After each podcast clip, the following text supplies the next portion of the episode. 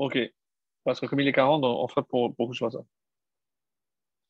Alors bonsoir mes chers amis, en cette veille de Kippour, on, on est véritablement à quelques heures. Demain soir, on sera déjà plongé en plein Kol Nidré. Pour certains, euh, on aura presque terminé à Arvit, nous ici. Et euh, il est bien évident qu'on va essayer de réfléchir ensemble à quelques points essentiels de ce jour si formidable, sur lequel la Mishnah et la Gemara dans Taanit disent qu'il n'y a jamais eu de jour plus heureux que Yom Kippour et que euh, le tout et Av, le quinze Av. Et la Gemara de dire, euh, pour Yom Kippour, c'est normal, parce que Dieu nous a pardonné définitivement pour la faute du veau d'or, euh, on a reçu les deuxièmes tables, donc c'est un, un jour exceptionnel avec une force, hein, d'ailleurs, qui est appelée dans le Talmud « Itsumo shel Yom Kippourin ». C'est la force qui est intrinsèque au jour de Kippour, suffirait pour effacer toute trace de faute. Et à ce propos, donc, il y a cet avis de Rabbi, Rabbi Yehuda HaNasi, selon lequel, même sans Teshuvah, la force de Kippour serait telle qu'elle aurait la force de tout nettoyer comme un torrent qui passe et qui ne laisse rien de tache sur euh, son passage. Alors, on va revenir déjà peut-être sur le nom. Le nom Kippour vient du terme kapara. Kapara, on connaît la traduction, mais on va essayer d'approfondir le sens profond. Que veut dire kapara? Kapara, généralement, en plus, euh, traduit par expiation. Euh, donc, les Yechaper, donc c'est comme couvrir les kapara, kaporet, c'est le couvercle euh, qui refermait le Arona Kodesh, c'est appelé kaporet. Donc, quelle est cette notion? Et si véritablement on parle de kapara par rapport à l'effacement total d'une faute, alors quelle serait la différence avec le terme de teshuvah? Et pour ce faire, donc je reviens sur des notions qu'on a déjà vues ensemble depuis un moment déjà, mais qui sont extrêmement importantes pour comprendre la différence entre ces deux termes. Lorsque Hachem a créé l'homme, donc il avait euh, déjà dès le début de la création, euh, désignait l'homme comme le représentant de Dieu sur terre. De ce fait, donc, ça suppose qu'il a bien évidemment un rôle à jouer ici-bas, à savoir les shomra ou l'ovda, comme c'est marqué. Donc, il avait l'obligation de préserver. Certains disent qu'il s'agit de la Torah, certains disent qu'il s'agit du monde tout simplement, parce que le bon fonctionnement du monde dépendait de Adam et d'aucune autre créature. Atem Keroui Madame, Rabbi Shimon Bar Yochai, et nous donne cette révélation extraordinaire, c'est vous, vous le peuple juif qui aujourd'hui est appelé Adam. C'est-à-dire qu'il nous incombe, nous, de maintenir le monde en l'état. Dieu a créé le monde pour permettre à l'homme de le parfaire. Asher bara Elohim laasot. Des notions qu'on a déjà vues tellement de fois, c'est pour ça que je me permets de passer vite, mais indispensable pour comprendre la suite. Autrement dit, le, par ses actes, l'homme qui plus est, surtout le juif, celui qui est appelé un Ben Ishaï, a forcément une conséquence sur l'ensemble de la création. Donc, que se passerait-il lorsque ce juif, à qui il incombe de maintenir le monde, à travers évidemment le respect de la Torah et des mitzvot, qu'est-ce qui se passe s'il enfreint? Alors, il y a forcément deux conséquences, à deux dimensions, deux niveaux. La première, c'est que forcément, il va porter atteinte à son essence. Son essence, on va l'appeler la nechama. Parce que, que si je dis, mais il a attaché la nechama, on ne le verra pas. De la même façon qu'un fumeur, on ne voit pas les taches dans ses poumons, à part, évidemment, à travers un scanner, un appareil spécialisé. Si on pouvait voir les taches que laisse justement chaque faute qu'un juif fait, on verrait beaucoup plus simplement ce que le Zohar nous décrit comme une force positive lorsque j'agis en bien et une force négative lorsque j'agis au contraire de la volonté divine. Donc, qu'est-ce qui se passe au niveau de la Teshuvah? Maintenant, un homme qui a mal agi, il a forcément réagi, il y a une conséquence, une chaîne de conséquences, non seulement pour lui, par rapport à sa nature, puisqu'il a entaché, comme j'ai dit, sa neshama, mais il a porté atteinte aussi au monde. Autrement dit, maintenant que je, j'ai fait du mal à quelqu'un ou que j'ai blessé quelqu'un, je vais lui demander pardon et voilà, le mal est réparé. Si je lui avais pris quelque chose ou j'avais dérobé quelque chose, je le restitue et j'enlève cette tâche de ma neshama. Oui, mais qu'en est-il de justement le mal dont le monde a été imprégné par rapport à cette action? Comment je peux effacer? Pour donner un exemple un peu plus parlant, pour que vous compreniez jusqu'où va cette notion de kapara, et vous l'avez compris. La Teshuvah agit sur l'homme, la kapara agit sur le monde. D'ailleurs, comment on le dit dans cette phrase qui résume tout ce que je suis en train de dire, Ki bayom hazeh, car en ce jour-là, le jour de Kippour, Yechaper Alechem al kol chatotechem. Donc, Yechaper Alechem. Donc, ce n'est pas vous qui faites quoi que ce soit, il vous sera expié toutes vos fautes. C'est-à-dire, arrive ce torrent appelé kapara et va effacer toutes les traces laissées dans le monde. Par exemple, et c'est on avait parlé, on avait pris déjà cet exemple, allons-nous quelqu'un qui a commis un meurtre. Donc, il faut savoir que d'après le critère, et on avait parlé à l'occasion de Rosh Hashanah, le livre des justes et le livre des, euh, des Réchaïm, on a dit que Dieu a créé forcément le juif en tant que tzaddik. Et tout juif a le potentiel d'un tzaddik. Il y a un exemple euh, merveilleux que j'adore toujours euh, rapporter, c'est dans la Gemara de Kiddushin, on dit « moi, tu, je suis prêt à me marier », à, je, c'est un homme qui est mekadesh une femme, mais ce qu'on appelle atnaï, avec des conditions. « Je te sanctifie, mais à condition que je sois un tzaddik. » S'il s'agit d'un rachat gamour, et il dit à condition que je sois un tzaddik, la question que pose la Gemara, est-ce que cette femme, elle est oui ou non mekudeshet? Est-ce qu'elle va être consacrée en voyant que devant ses yeux, il y a un rachat gamour? Et si, à condition que je devienne un tzaddik, eh bien, étonnez-vous, mes amis, la Gemara dit qu'elle est mekudeshet. Et tout le monde s'étonne, mais comment je peux dire une chose pareille en voyant un rachat gamour? Eh bien, ne serait-ce, pensez à Resh Lakish, qui était un rachat gamour lorsqu'il était devant Rabbi Yochanan, et lorsqu'il a épousé, regardez ce qu'il est devenu. La chavruta, ni plus ni moins que du gadol de Rabbi Yochanan. C'est-à-dire que ce n'est pas quelque chose d'impossible, ce n'est pas quelque chose d'irréalisable. Pourquoi? Parce qu'au fond de chaque juif, hein, il veut être un tzaddik.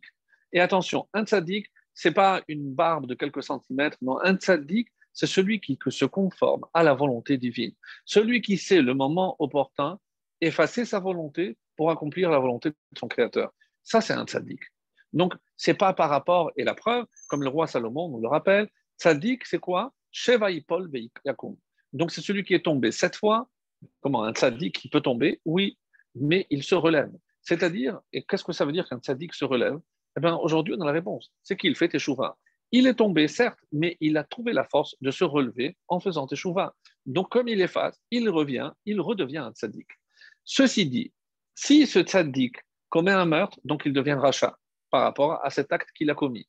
Il fait teshuvah, vraiment il regarde son acte. Donc je vais dire qu'il redevient tzaddik. C'est magnifique, il a effacé, il redevient tzaddik. Mais la victime, que, qu'est-ce que je fais du cadavre? Ce n'est pas parce que lui il va faire une teshuvah qu'il va le ressusciter. Donc comment je répare le déséquilibre causé par sa désobéissance à l'ordre divin? Ça, c'est là que la kapara rentre en jeu. Et donc, c'est pour ça que je viens. Je dis, la kapara, elle va rétablir l'équilibre causé par le manque, par le déséquilibre de l'acte de tel ou tel juif. Maintenant, la question qu'on pourrait poser, est-ce que la kapara est indépendante de la teshuvah? Est-ce que c'est la kapara qui vient ou qui précède la teshuvah, et cetera. Donc, ça, c'est un long débat. D'ailleurs, curieusement, Euh, c'est ce qui nous oppose aussi foncièrement avec le christianisme, pour lequel l'homme est foncièrement mauvais. Alors que, que je viens de définir l'homme, d'après la Torah, comme un tzaddik, dans le christianisme, la vision de l'homme, c'est que c'est un fauteur euh, inné. Donc forcément, donc, s'il n'y a pas la grâce divine, c'est ce que nous, on est en train d'appeler la kapara, donc ça ne sert à rien qu'il fasse la teshuvah parce qu'il restera mauvais. Donc c'est une vision assez pessimiste qui ne correspond pas du tout à la nôtre. Pour nous, la teshuvah, évidemment, précède la kapara, parce que tant que je n'ai pas réparé le tort en moi, la kapara ne peut pas rentrer en jeu. Ça, c'est la vie générale. Mais par rapport à ce qu'on a dit tout à l'heure, par rapport à Rabbi Yehuda HaNasi, il dit, peu importe qu'il ait fait teshuvah ou non, la force du Yom Kippour, c'est de rétablir l'équilibre dans le monde. Donc, on ne peut même pas imaginer ce que cette journée représente au niveau de l'équilibre du monde, tellement que c'est un seul jour, parce que ce serait, le monde ne pourrait pas tenir. Et si on a le temps, on, on va décrire comment ça se passait dans le Beth Amikdash, ou plutôt à l'époque du Beth Amikdash, comment on vivait Kippour, puisqu'il y a le Kippour qui se faisait lorsque le temple existait, avec les deux boucs, avec le Kohen Gadol, tout ce que l'on va lire en détail lors de la répétition du Moussaf, de Yom Kippourim, qu'on appelle le Seder HaAvoda. C'est justement l'ordre de tout le culte, la cérémonie que, qui se déroulait le jour de Kippour par rapport au Kohen, qui se trouve donc dans la Mishnah de, de Yoma, et euh, aussi, évidemment, une partie dans la Torah, les textes que nous lirons le matin, le soir, dans la paracha de Hacharimot, qui nous décrit justement cette cérémonie des deux boucs. Donc, pour à, euh, ce, ce, ce terme de kapara, on a bien compris que la kapara est reliée à la Teshuvah. Alors, après, on peut voir un peu plus en profondeur ce que le Rambam va nous dire à, à travers les quatre possibilités au, par rapport justement à la gravité de la faute. Un petit peu comme on l'avait souvent expliqué, comme une tâche. Lorsque c'est une petite tâche euh, pas trop grave, donc avec un petit peu d'eau, ça suffit, sinon après, Après, il faut le pressing, sinon après, il faut des, des produits, et sinon, il n'y a plus rien à faire, on la jette. Donc, qu'est-ce qui se passe au niveau de la Teshuvah? Donc, pour la faute, la Teshuvah est, est essentielle. Ensuite vient le jour de Kippour. Qu'est-ce qui se passe si, est-ce qu'il y a des fautes où Kippour ne suffit pas? Les Rachamim viennent et disent oui. Il y a des fautes pour lesquelles il faut rajouter, en tout cas, c'est l'avis du Rambam, il faut rajouter les Yisourim, des épreuves, des épreuves à titre personnel. Et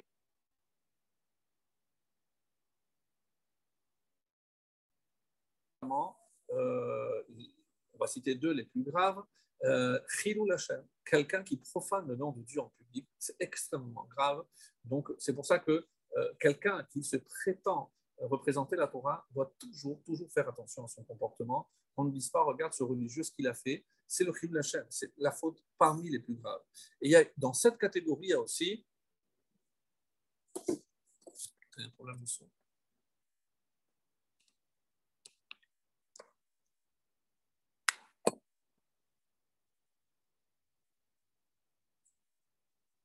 Attends, euh, qu'ils effacent quelque chose. Il y a, ça, ça, ça, me, ça m'a connecté. Qu'ils arrêtent, qu'ils arrêtent là-bas.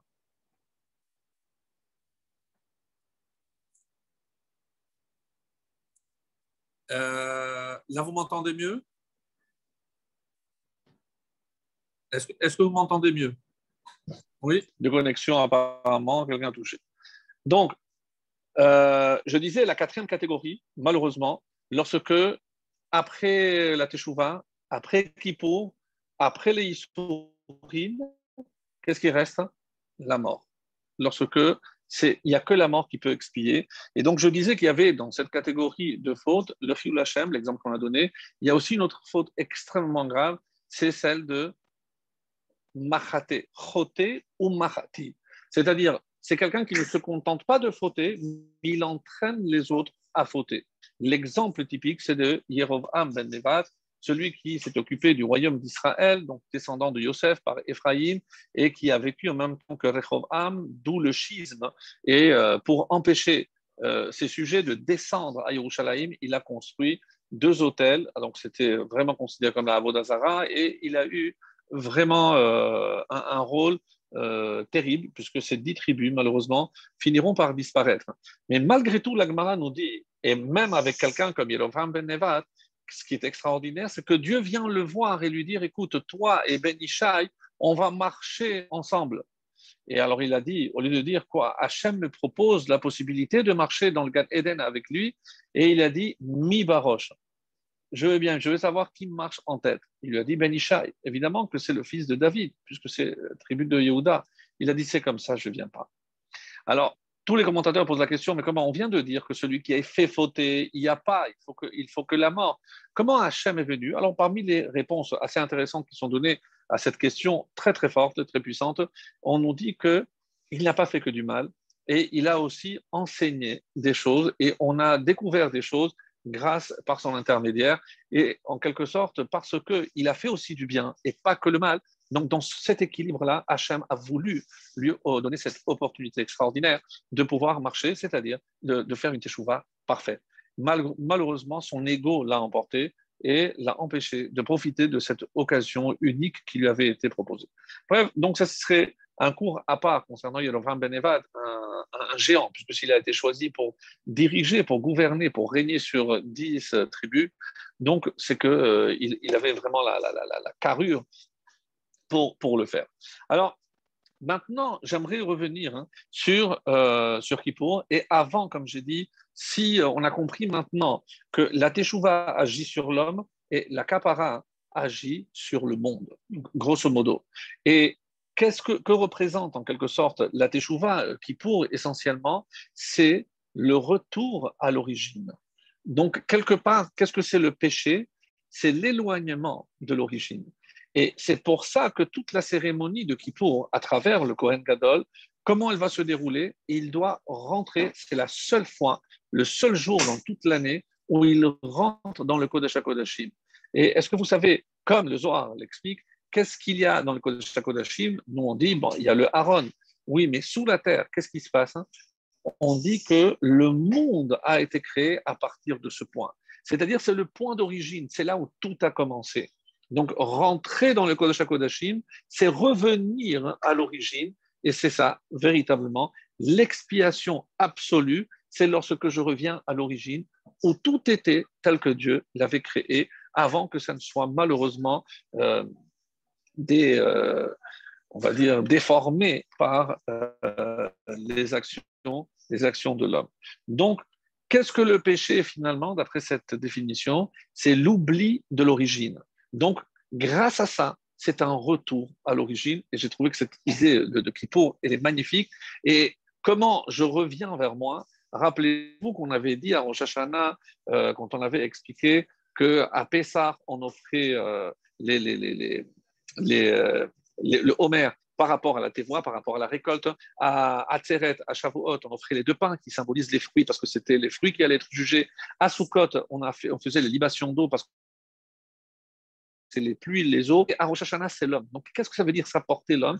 Et ça, c'est aussi une notion extrêmement importante. Qu'est-ce que je dois sacrifier à Hachem? C'est ma volonté. Parce que si je sais effacer ma volonté devant la volonté d'Hachem, ça, c'est un retour à l'origine. Et quelque part, c'est une forme, en français, on aurait dit d'annihilation. C'est-à-dire, je, je, je, je m'efface devant la, la, la, la, la, la, la volonté divine. Ça, c'est le summum de la Teshuvah. Alors, par rapport à cela, j'aimerais revenir euh, sur euh, un point. Un point, je pense qu'on n'a pas vu les années précédentes, que euh, j'ai, j'ai travaillé cette année sur euh, un point, c'est par rapport aux interdits de Kippour. C'est vrai, attention, je vous rassure tout de suite, c'est, je ne vais pas faire un cours de halakha, mais tout le monde connaît les interdits les plus classiques, euh, à savoir manger, boire, euh, avoir des relations intimes, et ça nous rappelle bien évidemment cette Gemara dans, dans Chagiga qui nous disait que nous sommes comme les anges sous trois aspects et comme les, euh, les malachim sur trois aspects et comme les animaux sous trois aspects. Alors, euh, juste un petit point, euh, excusez-moi, hein, Johan. Johan, il part, Daniel dans, il faut faut qu'ils sortent le, le sachet des sélichot. Alors, euh, parce qu'on a prévu des sélichot euh, après le cours de tout à l'heure. Donc, les, et quand je regarde les interdits, qu'est-ce que je remarque? C'est que je ne mange pas, je ne bois pas, donc je m'éloigne de l'animal, pas de relation comme l'animal, et si je ne mange pas, je ne bois pas, il y a de fortes chances, évidemment, que j'ai beaucoup, beso- beaucoup moins de besoin d'aller aux toilettes. Donc, tout pour faire basculer du côté du malach. Et je peux comprendre, par exemple, l'interdiction de mettre de la crème ou autre, parce que c'est une façon d'absorber, de, de, de faire du bien. Parce que... Mais, et là, j'arrive à cet interdit, euh, et je suis certain que ça interpelle énormément, c'est les chaussures en cuir. Et surtout, lorsque vous entendez euh, certains arguments, mais si c'est vraiment pour chercher aujourd'hui à des baskets, avec des coussins d'air qui, qui, qui coûtent euh, trois fois plus que n'importe quelle chaussure, et cetera. Donc, que, quel est l'interdit? Qu'est-ce qui se cache derrière cette interdiction de mettre du cuir? Puisque, comme si dans la Torah, la vraie chaussure, c'est uniquement la chaussure en cuir. Et on le sait, puisque la preuve, c'est que je peux mettre d'autres matériaux. D'une manière générale, et c'est ce qu'on a toujours euh, entendu, c'est que la chaussure, hein, qui, qu'elle soit euh, de n'importe quel matériau, végétal ou euh, généralement animal, qu'est-ce que ça prouve, hein? Que comme l'homme vient au-dessus, par rapport, je parle bien sûr au minéral, végétal et l'animal, donc le fait que je, j'utilise les règnes inférieurs pour ma chaussure, c'est une façon de montrer ma domination sur le monde, sur toutes les di- dimensions, toutes les dimensions inférieures à la mienne, en sachant que l'homme est au-dessus de toutes ces euh, dimensions-là. Donc, qu'est-ce que euh, la Torah vient nous enseigner ici? Non, il ne faut aucun euh, élément qui puisse rappeler la domination de l'homme sur le monde. Donc, si tu viens pour t'annihiler, comme on l'a dit tout à l'heure, donc il faut impérativement que tout ce qui rappelle une forme de domination, et lorsqu'on regarde dans la halakha, par exemple, je ne peux pas mettre des vêtements en cuir à, à Kippour. Donc, après, pour les ceintures et autres, euh, chacun regardera ou demandera son rave. Donc, est-ce que ça s'appelle un véritable habit ou pas? En tout cas, je reviens donc à la chaussure. Ça, c'est l'explication qu'on a toujours donnée par rapport à la domination de toute la création. Mais est-ce qu'il y aurait autre chose? Est-ce qu'il euh, y a des explications, on va dire, un peu plus profondes concernant cet interdit de mettre des chaussures?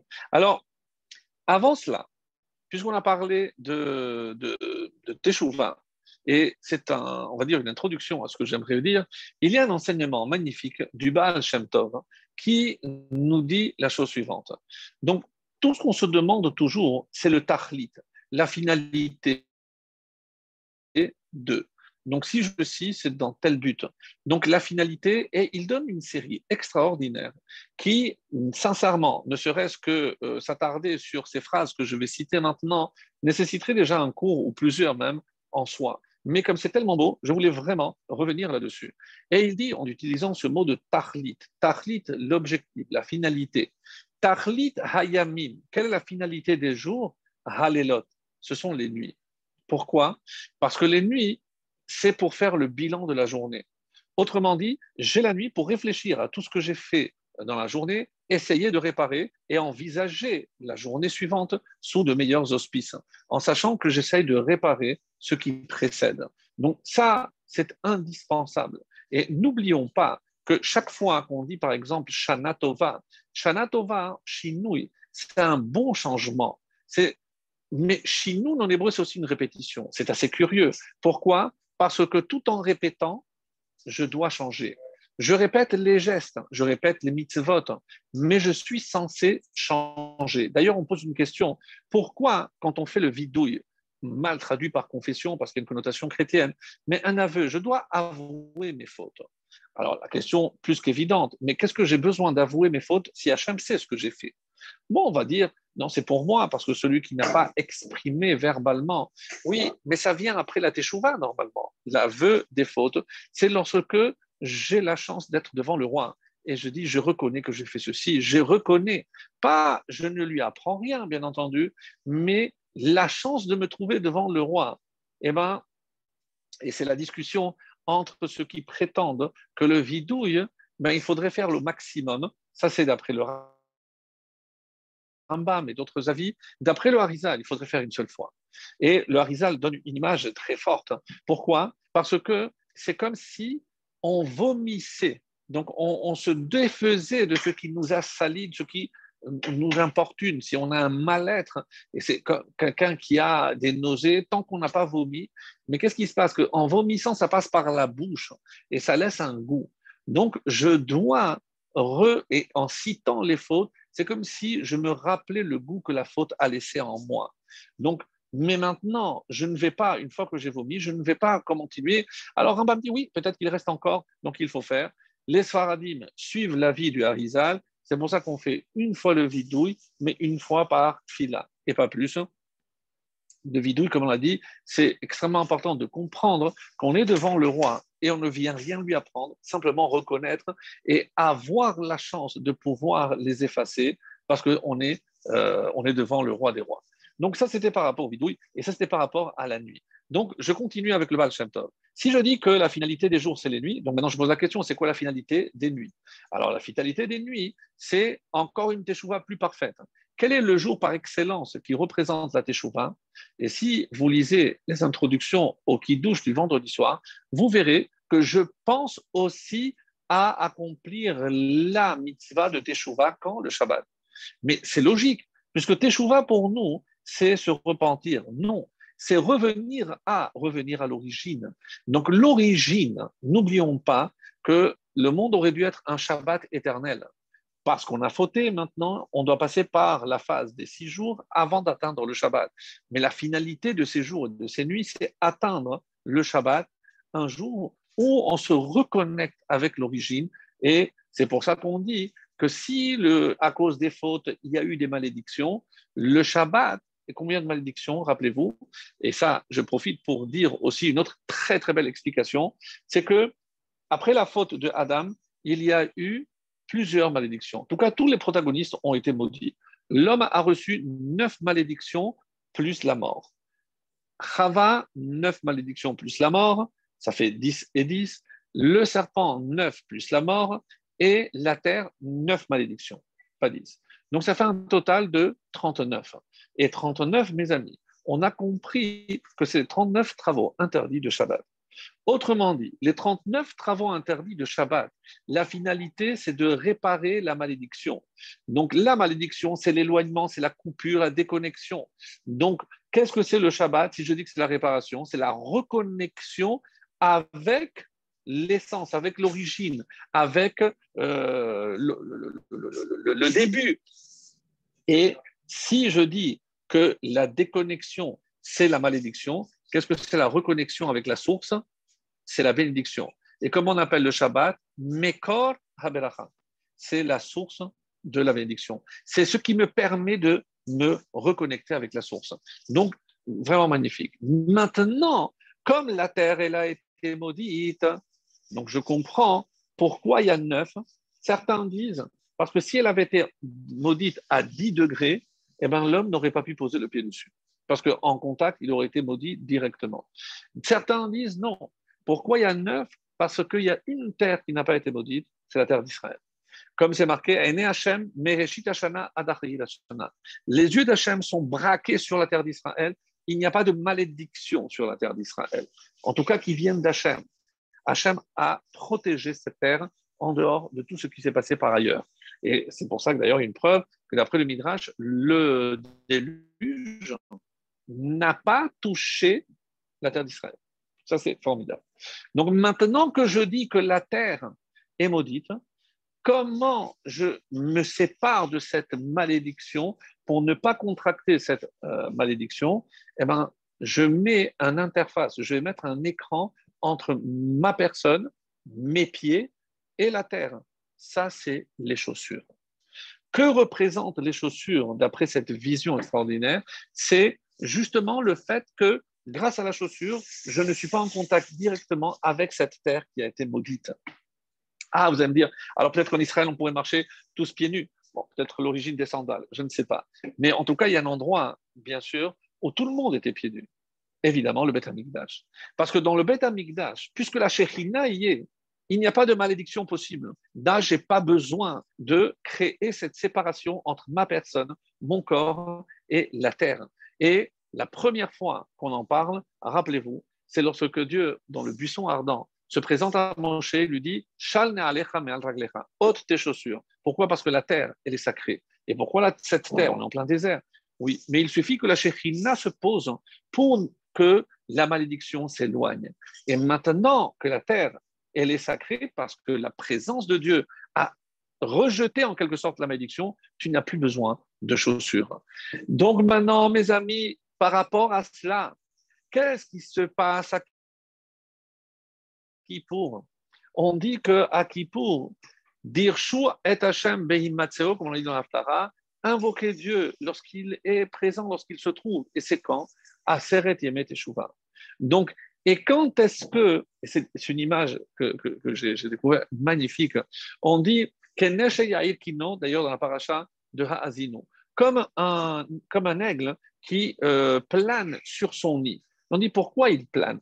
Parce que la puissance de l'aigle est telle que s'il venait d'une d'une, en une fois, il pourrait écraser les petits de, de l'aigle. Donc, qu'est-ce qu'il fait? Il tourne autour. C'est un petit peu comme l'avion qui, avant de se poser, perd de la force, perd de la vitesse avant de se poser. Donc, l'avion, c'est l'aigle tourne d'abord autour de, du nid et lorsque il a perdu, après, il se pose calmement. Pourquoi? Pour permettre aux oisillons de monter sur ses ailes. Donc, contrairement à tous les autres volatiles qui prennent avec les serres, parce qu'on dit que l'aigle, comme c'est celui qui vole au-dessus de tous les autres, il protège ses petits en les mettant sur les ailes. Mais la différence, c'est qu'une fois que l'aigle s'est posé, qu'est-ce qu'il faut? Il faut que les oisillons fassent cet effort de monter. On dit que pendant ces dix jours, eh ben, Akadosh Baruch Hu s'approche petit à petit de nous. Et donc, et qu'est-ce qui se passe? C'est jusqu'au moment où il se pose. Quand est-ce qu'il se pose? Le jour de Kippour. Le jour de Kippour, il est là le plus présent. Donc, qu'est-ce qui se passe? Puisque la Shekhina s'est placée, elle est là où, où la Shekhina se trouve, j'ai plus besoin de porter des chaussures. Ça, c'est une autre explication que je trouvais mer- mer- merveilleuse. C'est-à-dire que quelque part, puisque, et c'est, c'est la conséquence du fait que la Shekhina soit présente, que Hachem ou Elohim, là on le sent avec nous, donc je n'ai pas besoin, un peu comme Moshe en présence du Séné, lorsque la Shekhina était présente, il a ôté ses chaussures, donc nous on fait de même, parce qu'il n'y a plus rien qui euh, fasse écran entre l'homme et le monde, puisque Hachem a purifié, en quelque sorte, sanctifié la terre où il s'est posé. Donc ça c'était par rapport à cette, euh, cette image que, que j'ai trouvée euh, je trouvais magnifique. Et donc ça, c'est par rapport à, euh, je reviens au Baal Shem Tov, vous voyez, on pourrait passer des heures, ne serait-ce que sur, euh, sur le Shabbat, on a dit. Maintenant, quel est le, le Tachlit du Shabbat? Le Tachlit du Shabbat, hein, c'est un jour où même Dieu demande pardon. Quel est le jour? Rosh Chodesh. Je ne peux pas trop détailler, mais on, on aura l'occasion peut-être. Rosh Chodesh, rappelez-vous, qu'est-ce que Hachem a fait lorsque la lune s'est plainte? Qu'est-ce qu'il a fait Hachem? Il a diminué. Et donc, Hachem fait comme une kapara, un sacrifice, pour se faire pardonner, justement, de ce, de ce, de ce geste-là. Et c'est à Rosh Chodesh. Donc, Rosh Chodesh, c'est, c'est la, la, la, la, six Shabbat une fois par, par, par semaine. Donc, Rosh Chodesh, c'est une fois par mois. Et c'est ça ce qui est extraordinaire, c'est que c'est un Yom Tov. Hein, et euh, c'est, c'est, c'est ce que, c'est ce que on, euh, il part.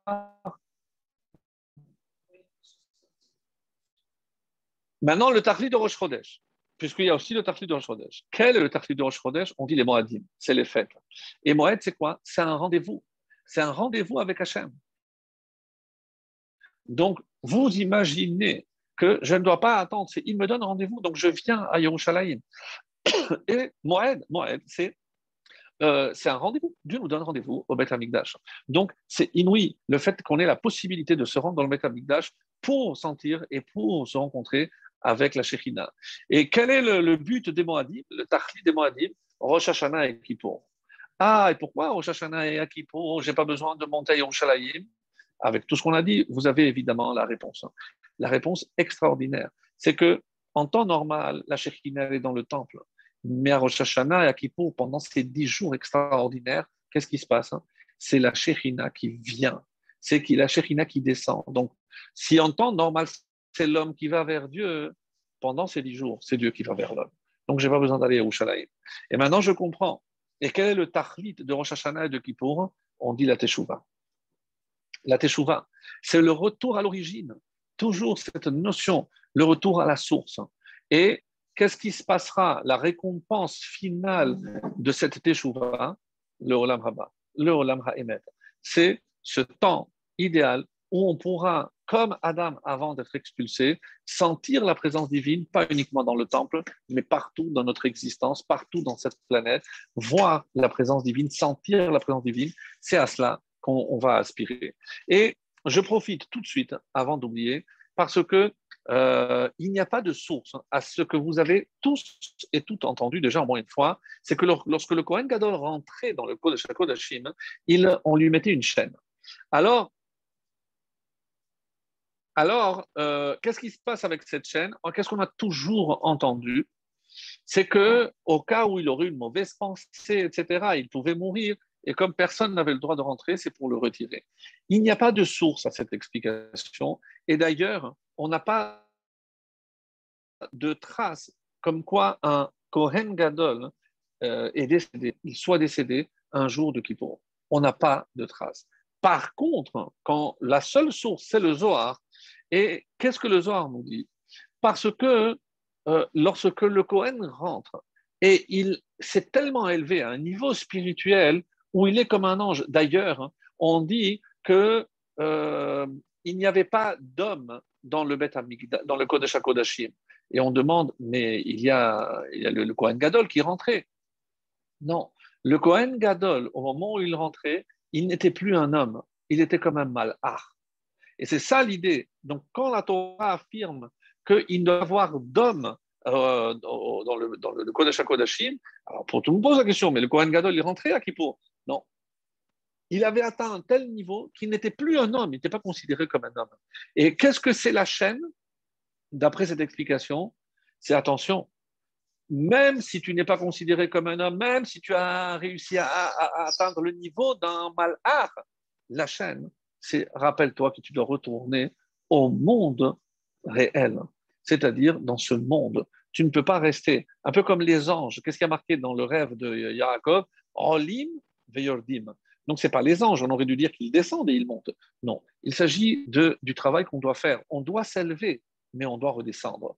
Donc, si on calcule tout ce que l'homme fait depuis le premier Elul, on a passé quarante jours quasiment avec des sédichot. On a augmenté l'étude, la tzedaka, les, les, les tfilot, et cetera. Donc, on a essayé de, de se renforcer.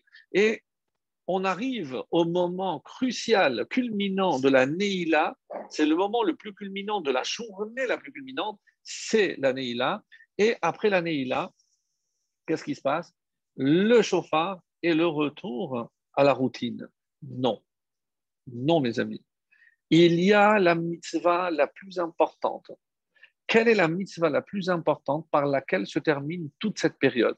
Certains vont dire c'est le premier Arvit que l'on fait, les, les, les, les sonneries, la Havdalah, Birkat Alevana. Non, la mitzvah la plus importante que je vais faire après Kippour, c'est le repas de fête que je suis censé faire après la Havdalah. Je ne me contente pas d'un café avec un petit gâteau, ça c'était au début, mais je dois faire une vraie séouda de fête. Parce que la fête, ce n'est pas la joie, ce n'est pas lorsque le Kohen rentrait. La fête, la joie, c'est lorsqu'il sortait. Et regardez les textes. Comment les gens se réjouissaient lorsqu'ils sortaient? Il revient parmi nous. Donc, il, il ne s'est pas envolé. Non, il est resté un homme. Et c'est ce qu'on doit nous comprendre. On doit manger du pain, on doit boire du vin. C'est cette séouda qui est le point culminant. Un petit peu comme cette chaîne. Qu'est-ce qu'elle nous rappelle? Le retour à la réalité. Donc, Dieu ne veut pas qu'on soit un ange, même si ce jour-là, on a atteint ce niveau, comme on va le voir d'ailleurs, mais on revient, on redevient un homme. Et c'est ce que Hachem attend de nous. Donc, je disais tout à l'heure que ces dix jours ont quelque chose de particulier. À quoi ils correspondent, d'après le Tanadebe Eliyahu? Quelque chose de merveilleux, je ne sais pas si on avait vu ensemble déjà ce point-là, c'est qu'il y a dix jours, évidemment les dix séphirot, mais c'est comme les Aseret Adiberot, ce qu'on a dit, ce qu'on appelle communément les dix commandements. Ça voudrait dire que les deux premiers commandements, ce qu'on a entendu directement de la bouche d'Hachem et pas par Moshe, c'est pour ça qu'on dit Torah Tzivalanu Moshe, Torah six cent onze. Il y a six cent onze commandements, les deux premiers ont été dits par Hachem. Donc Anochi Hachem, je suis l'Éternel ton Dieu, et le deuxième, c'est l'Oyelecha, tu n'auras pas d'autre Dieu. Donc, ces deux commandements qui concernent la divinité, l'interdiction de la Avoda Zara, et cetera. Donc, ça, ça correspond aux deux jours de Rosh Hashanah. Et qu'est-ce qu'on fait? On est Mamlir Hachem. On intronise Hachem comme roi, le roi unique. Il n'y a rien d'autre à part Hachem. Donc, ça correspond aux deux. Ce serait intéressant de voir chaque jour le travail qu'il fallait faire par rapport à ces Rétat d'Ibérod. Mais moi, ce qui m'intéresse, c'est le dernier jour. Tiens. Le dernier jour, donc du, le plus important, qui pour correspondrait au dixième commandement. Et qu'est-ce que c'est le dixième commandement, mes chers amis? C'est l'otarmod, tu ne convoites pas. Mais convoiter le jour de Kippour, oui, justement. Parce que, comme les anges ont chacun leur place, chacun leur rôle, il n'y a pas d'envie, il n'y a pas de jalousie, il n'y a pas de haine, il n'y a pas de ressentiment, il n'y a pas… Donc, tout ce qui peut me séparer de l'autre disparaît. Et là, on rentre dans une dimension qui, pour moi, elle a été tellement révolutionnaire, parce qu'après tout ce qu'on a révélé jusqu'à présent, on a l'impression que Kippour représente justement cette élévation individuelle, même si la kapara joue sur l'ensemble du monde. Mais où rentre ici Ben Adam Lachavero? Et c'est ça ma question. Si je dis que Ben Adam Lachavero, parce que l'otarmod, ça n'a strictement rien à voir avec Hachem. L'otarmod, je ne convoite pas ce que l'autre a, la femme de l'autre, sa maison, sa voiture, sa position. Je, ça n'a rien à voir avec mes mitzvot vis-à-vis d'Hachem. Comment, à Kippour, je, je peux imaginer que l'essentiel du travail que je dois faire, c'est précisément Ben Adam Lachavero. Et c'est là, mes amis, on fait une grande erreur. Mais on le sait, parce que même si Kippour a la force et que Hachem peut tout pardonner, tout réparer, il y a quelque chose qu'il ne peut pas. Il ne peut pas, dans le sens, entre guillemets, il peut tout, bien sûr, mais il ne peut pas réparer, parce que s'il n'y a pas de Teshuvah, évidemment qu'il n'y a pas de réparation possible. Et la Teshuvah, c'est si j'ai blessé quelqu'un ou autre, comme cette histoire de la Gemara dans, dans Brachot, très, très, très, très gênante. Euh, on dit que Rabbi euh, avait eu un différend un jour avec euh, un boucher. Alors, vous savez, les bouchers, on le sent chaud des fois, donc euh, bon, il est.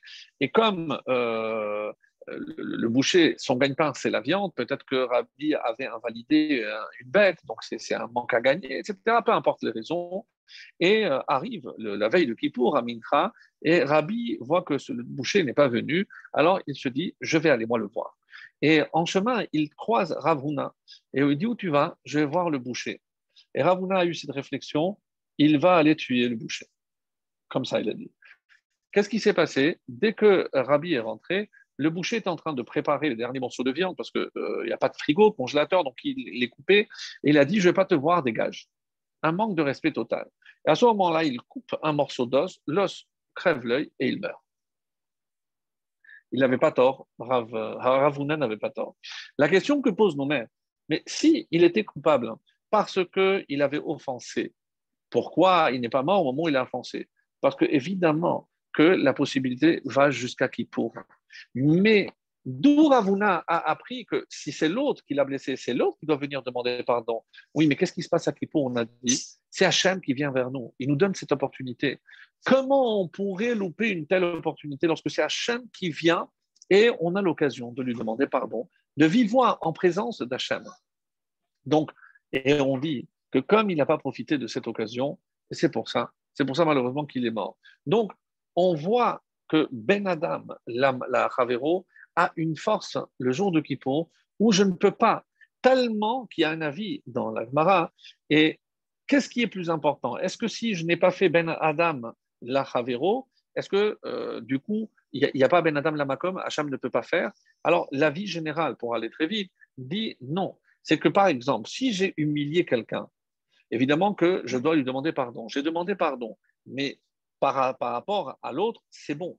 Mais j'ai enfreint aussi un commandement divin. Donc, il y a aussi Ben Adam Lamakom, c'est Hachem qui m'a demandé de ne pas l'humilier. Donc, il y a les deux qui sont reliés. Autrement dit, tant que je n'ai pas pardonné, donc la faute que, que j'ai enfreint dans la Torah de ne pas humilier quelqu'un ne peut pas être pardonnée, puisque je n'ai pas fait la Teshuvah. Directement Ben Adam Lachavero, donc Ben Adam Lamakom, à ce moment-là, ne peut pas entrer en jeu. Un autre avis dit non, ça n'a rien à voir. Tant qu'on n'a pas réglé tous nos problèmes Ben Adam Lachavero, Dieu ne peut pas compléter le pardon absolu de Ben Adam Lamakom. Parce que, alors, les deux avis sont partagés, donc euh, on n'a on n'a pas tranché, on n'a pas tranché sur cette question. En tout cas, euh, c'est... Euh, Le Rif, Rabbi Yoshia Pinto, qui dit que d'après lui, et même apparemment le Khatam Sofer euh, serait d'accord, que tant qu'on n'a pas réglé Ben Adam Lachavero, on ne peut pas prétendre à Ben Adam Lamakom. Il y a un exemple très parlant. Rappelez-vous, lorsque David a fauté, le prophète Nathan, Nathan est venu le voir et il lui a dit, écoute, je te raconte une histoire, ce riche qui avait plein de bêtes, et au moment où il a voulu offrir une bête, il est allé chez le pauvre avec une bête, il l'a sacrifié. Qu'est-ce qu'il doit faire? Il a dit, il mérite, il doit le payer quatre fois, il doit, il doit mourir. Je dis, ça c'est toi. Tu avais plein de femmes, tu aurais pu prendre n'importe quelle femme. Tu as pris la femme de quelqu'un d'autre que tu as envoyé tuer. Donc, sache que comme toi, tu as dit que tu as payé quatre fois, tu vas payer quatre fois. Et comment il a payé quatre fois, mes amis? Il a perdu le premier enfant qu'il devait avoir, Bathsheba, est mort. Ensuite, un autre fils qu'il avait, Amnon, a abusé, a violé Tamar, une demi-sœur. Donc, déjà qu'il est violé, déjà qu'il est une fille qui se fasse violer par son demi-frère et qui vient, Absalom, le frère de Tamar, pour venger sa sœur, qu'est-ce qu'il va faire? Il va tuer Amnon. Et Absalom mourra, comme vous le savez, par sa chevelure. Donc, quatre malheurs, comme il avait, il a dit. Qu'est-ce qu'on apprend de là? C'est que comme on juge l'autre, c'est comme ça qu'on est jugé. Et les maîtres du Moussard nous expliquent de cet enseignement pourquoi Nathan, le prophète Nathan, a présenté, parce qu'il a voulu que lui-même juge. Comme tu as jugé l'autre, eh ben, ainsi tu as été jugé. Donc, de là, on apprend que si on n'est pas capable d'être indulgent avec l'autre, hein, eh ben on ne sera pas indulgent avec nous. Donc ça, c'était un point extrêmement important. Alors, maintenant, euh, il y a beaucoup, de, de, de, de par exemple, d'enseignements qui vont dans ce sens. Hein, et c'est, par exemple, le fait qu'on on ait la bracha que l'on fait le jour de Kippour. Il y a deux termes, Timchol et Tislar. On a déjà parlé de kapara, maintenant il y a Timchol et Tislar. Qui ata solechan d'Israël, parce que tu pardonnes à Israël, ou mochel les shifté yeshurun. Et tu pardonnes, parce qu'on n'a pas un autre terme, aux, aux tribus d'Israël. Et Rahamim se pose la question sur cette formulation. Pourquoi il y a deux termes, Timchol et Tislar? Tislar fait Timchol. Donc, quand on répond après le, le, le, le, le Chazan. Donc, à quoi fait référence chacun de ces termes? Et là, mes amis, c'est extraordinaire parce que c'est les deux fautes qui sont à l'origine, comme on vient de le dire, Ben Adam l'amakom et Ben Adam l'Achavero. En effet, qu'est-ce que je remarque? C'est que Ben Adam l'amakom, qui est la faute la plus grave, qui a laissé des traces hein, sur toute la dynastie, sur... jusqu'à aujourd'hui, on dit qu'il y a des restes de cette faute. Vous le pensez certainement, c'est la faute du veau d'or. Et c'est pour ça qu'il y a ta solechan l'Israël, comme un jour de Kippour, tu as pardonné la faute du veau d'or. Et l'autre faute, c'est entre les tribus. Et ça, c'est où Mochel les chutés Israël. Et à quelle faute? Quelle est la faute qui est à l'origine de la haine qu'un juif peut ressentir à l'égard de son prochain, de son frère? Comment expliquer que deux juifs puissent s'haïr? Donc, deux frères ne sont pas pareils, mais ça reste mon frère, donc je supporte, je, je, je... évidemment, même si c'est différent. Même s'il pense différemment, ça reste mon frère. Donc, comment est née cette haine gratuite, parce que si on est des frères, on ne devrait pas se, se, se haïr, eh bien, ça remonte à l'origine qui est la vente de Yosef. La vente de Yosef, mes amis, est considérée comme la faute qui est à l'origine de tout ce qui va suivre Ben Adam l'Achavero. Comment de juifs peuvent se comporter de cette façon-là? On dit que c'est à cause de la vente de Yosef. Donc maintenant, quand ils ont voulu le tuer, et pourquoi? Vous savez qu'il y a un jugement, même si on passe très rapidement sur ce point-là. Mais qu'est-ce qu'il leur a dit? Je dis, mais on a vu, puisqu'on l'a cité tout à l'heure, c'est pour ça que je me permets de revenir, je dis, mais on a vu que de toi va descendre quelqu'un qui va entraîner le peuple à faire la Avoda Zara. Ah bon? Oui, c'est Yeravam ben Nevat, dont on a parlé, qui a fait fauter. Donc, pourquoi ils ont voulu tuer Yosef? Pour empêcher son descendant d'entraîner tous les dix tribus à faire de la Avoda Zara. Et alors, quelle a été la réponse extraordinaire de Yosef? Je dis, mais vous avez fait une erreur, parce que maintenant que vous avez décidé de me vendre, je vais aller en Égypte, vous allez être obligés de me rejoindre. Moi, je vais mourir en Égypte. Moshe Rabbeinu va devoir retrouver mon cercueil. Pour le faire remonter, il va faire une plaque à l'échour. Son fils adoptif, Micha, va venir récupérer cette plaque. Et qu'est-ce qu'il va faire avec cette plaque? Lorsque vous allez faire fondre de l'or, il va jeter, qu'est-ce qu'il va, qu'est-ce qu'il va naître? Le veau d'or. C'est-à-dire que finalement, mes amis, les deux fautes sont liées. S'il n'y avait pas eu, c'est vraiment très fort, s'il n'y avait pas eu la vente de Yosef, Ben Adam l'Achavero, il n'y aurait pas eu de Avoda Zara, parce qu'il n'y aurait pas eu de Egel Azar, il n'y aurait pas eu de veau d'or. Donc, ce que Yosef leur a démontré, c'est que les deux fautes sont reliés. Et de ce fait, c'est ça l'erreur que vous faites. Vous, vous pensez que c'est mon descendant, mais vous, par votre acte, c'est vous qui allez entraîner que tout le peuple va faire Avoda Zara avec le Egel Hazar. Donc, qu'est-ce qui se passe? Maintenant, je comprends. Qu'est-ce qui est dit justement dans le prophète? Pourquoi ils ont vendu Yosef pour une paire de chaussures? Comme ça, c'est marqué. Pour une paire de chaussures. Pourquoi je vais ôter la chaussure, mes amis, le jour de Kippour, pour ne pas rappeler la vente de Yosef? Parce que de la même façon que je ne viens pas avec de l'or, parce que c'est accusateur, les chaussures rappellent la vente de Yosef. Et comme malheureusement, on n'a pas atteint la réparation parfaite de Ben Adam la Havero, parce qu'on a dit que tant que le temple n'est pas reconstruit, c'est qu'on a encore en nous cette haine gratuite. Donc c'est la raison pour laquelle on est obligé d'ôter les chaussures à Kippour, pour ne pas rappeler cette source, l'origine de la haine entre les Juifs. Je trouvais que cette réponse était vraiment extraordinaire, puisque euh, on n'entend pas, et ça rentre parfaitement dans, dans ce qu'on disait par rapport à, à la bracha. Alors, il y a, pour être tout à fait complet, euh, un autre point, euh, si on a encore quelques minutes. Euh,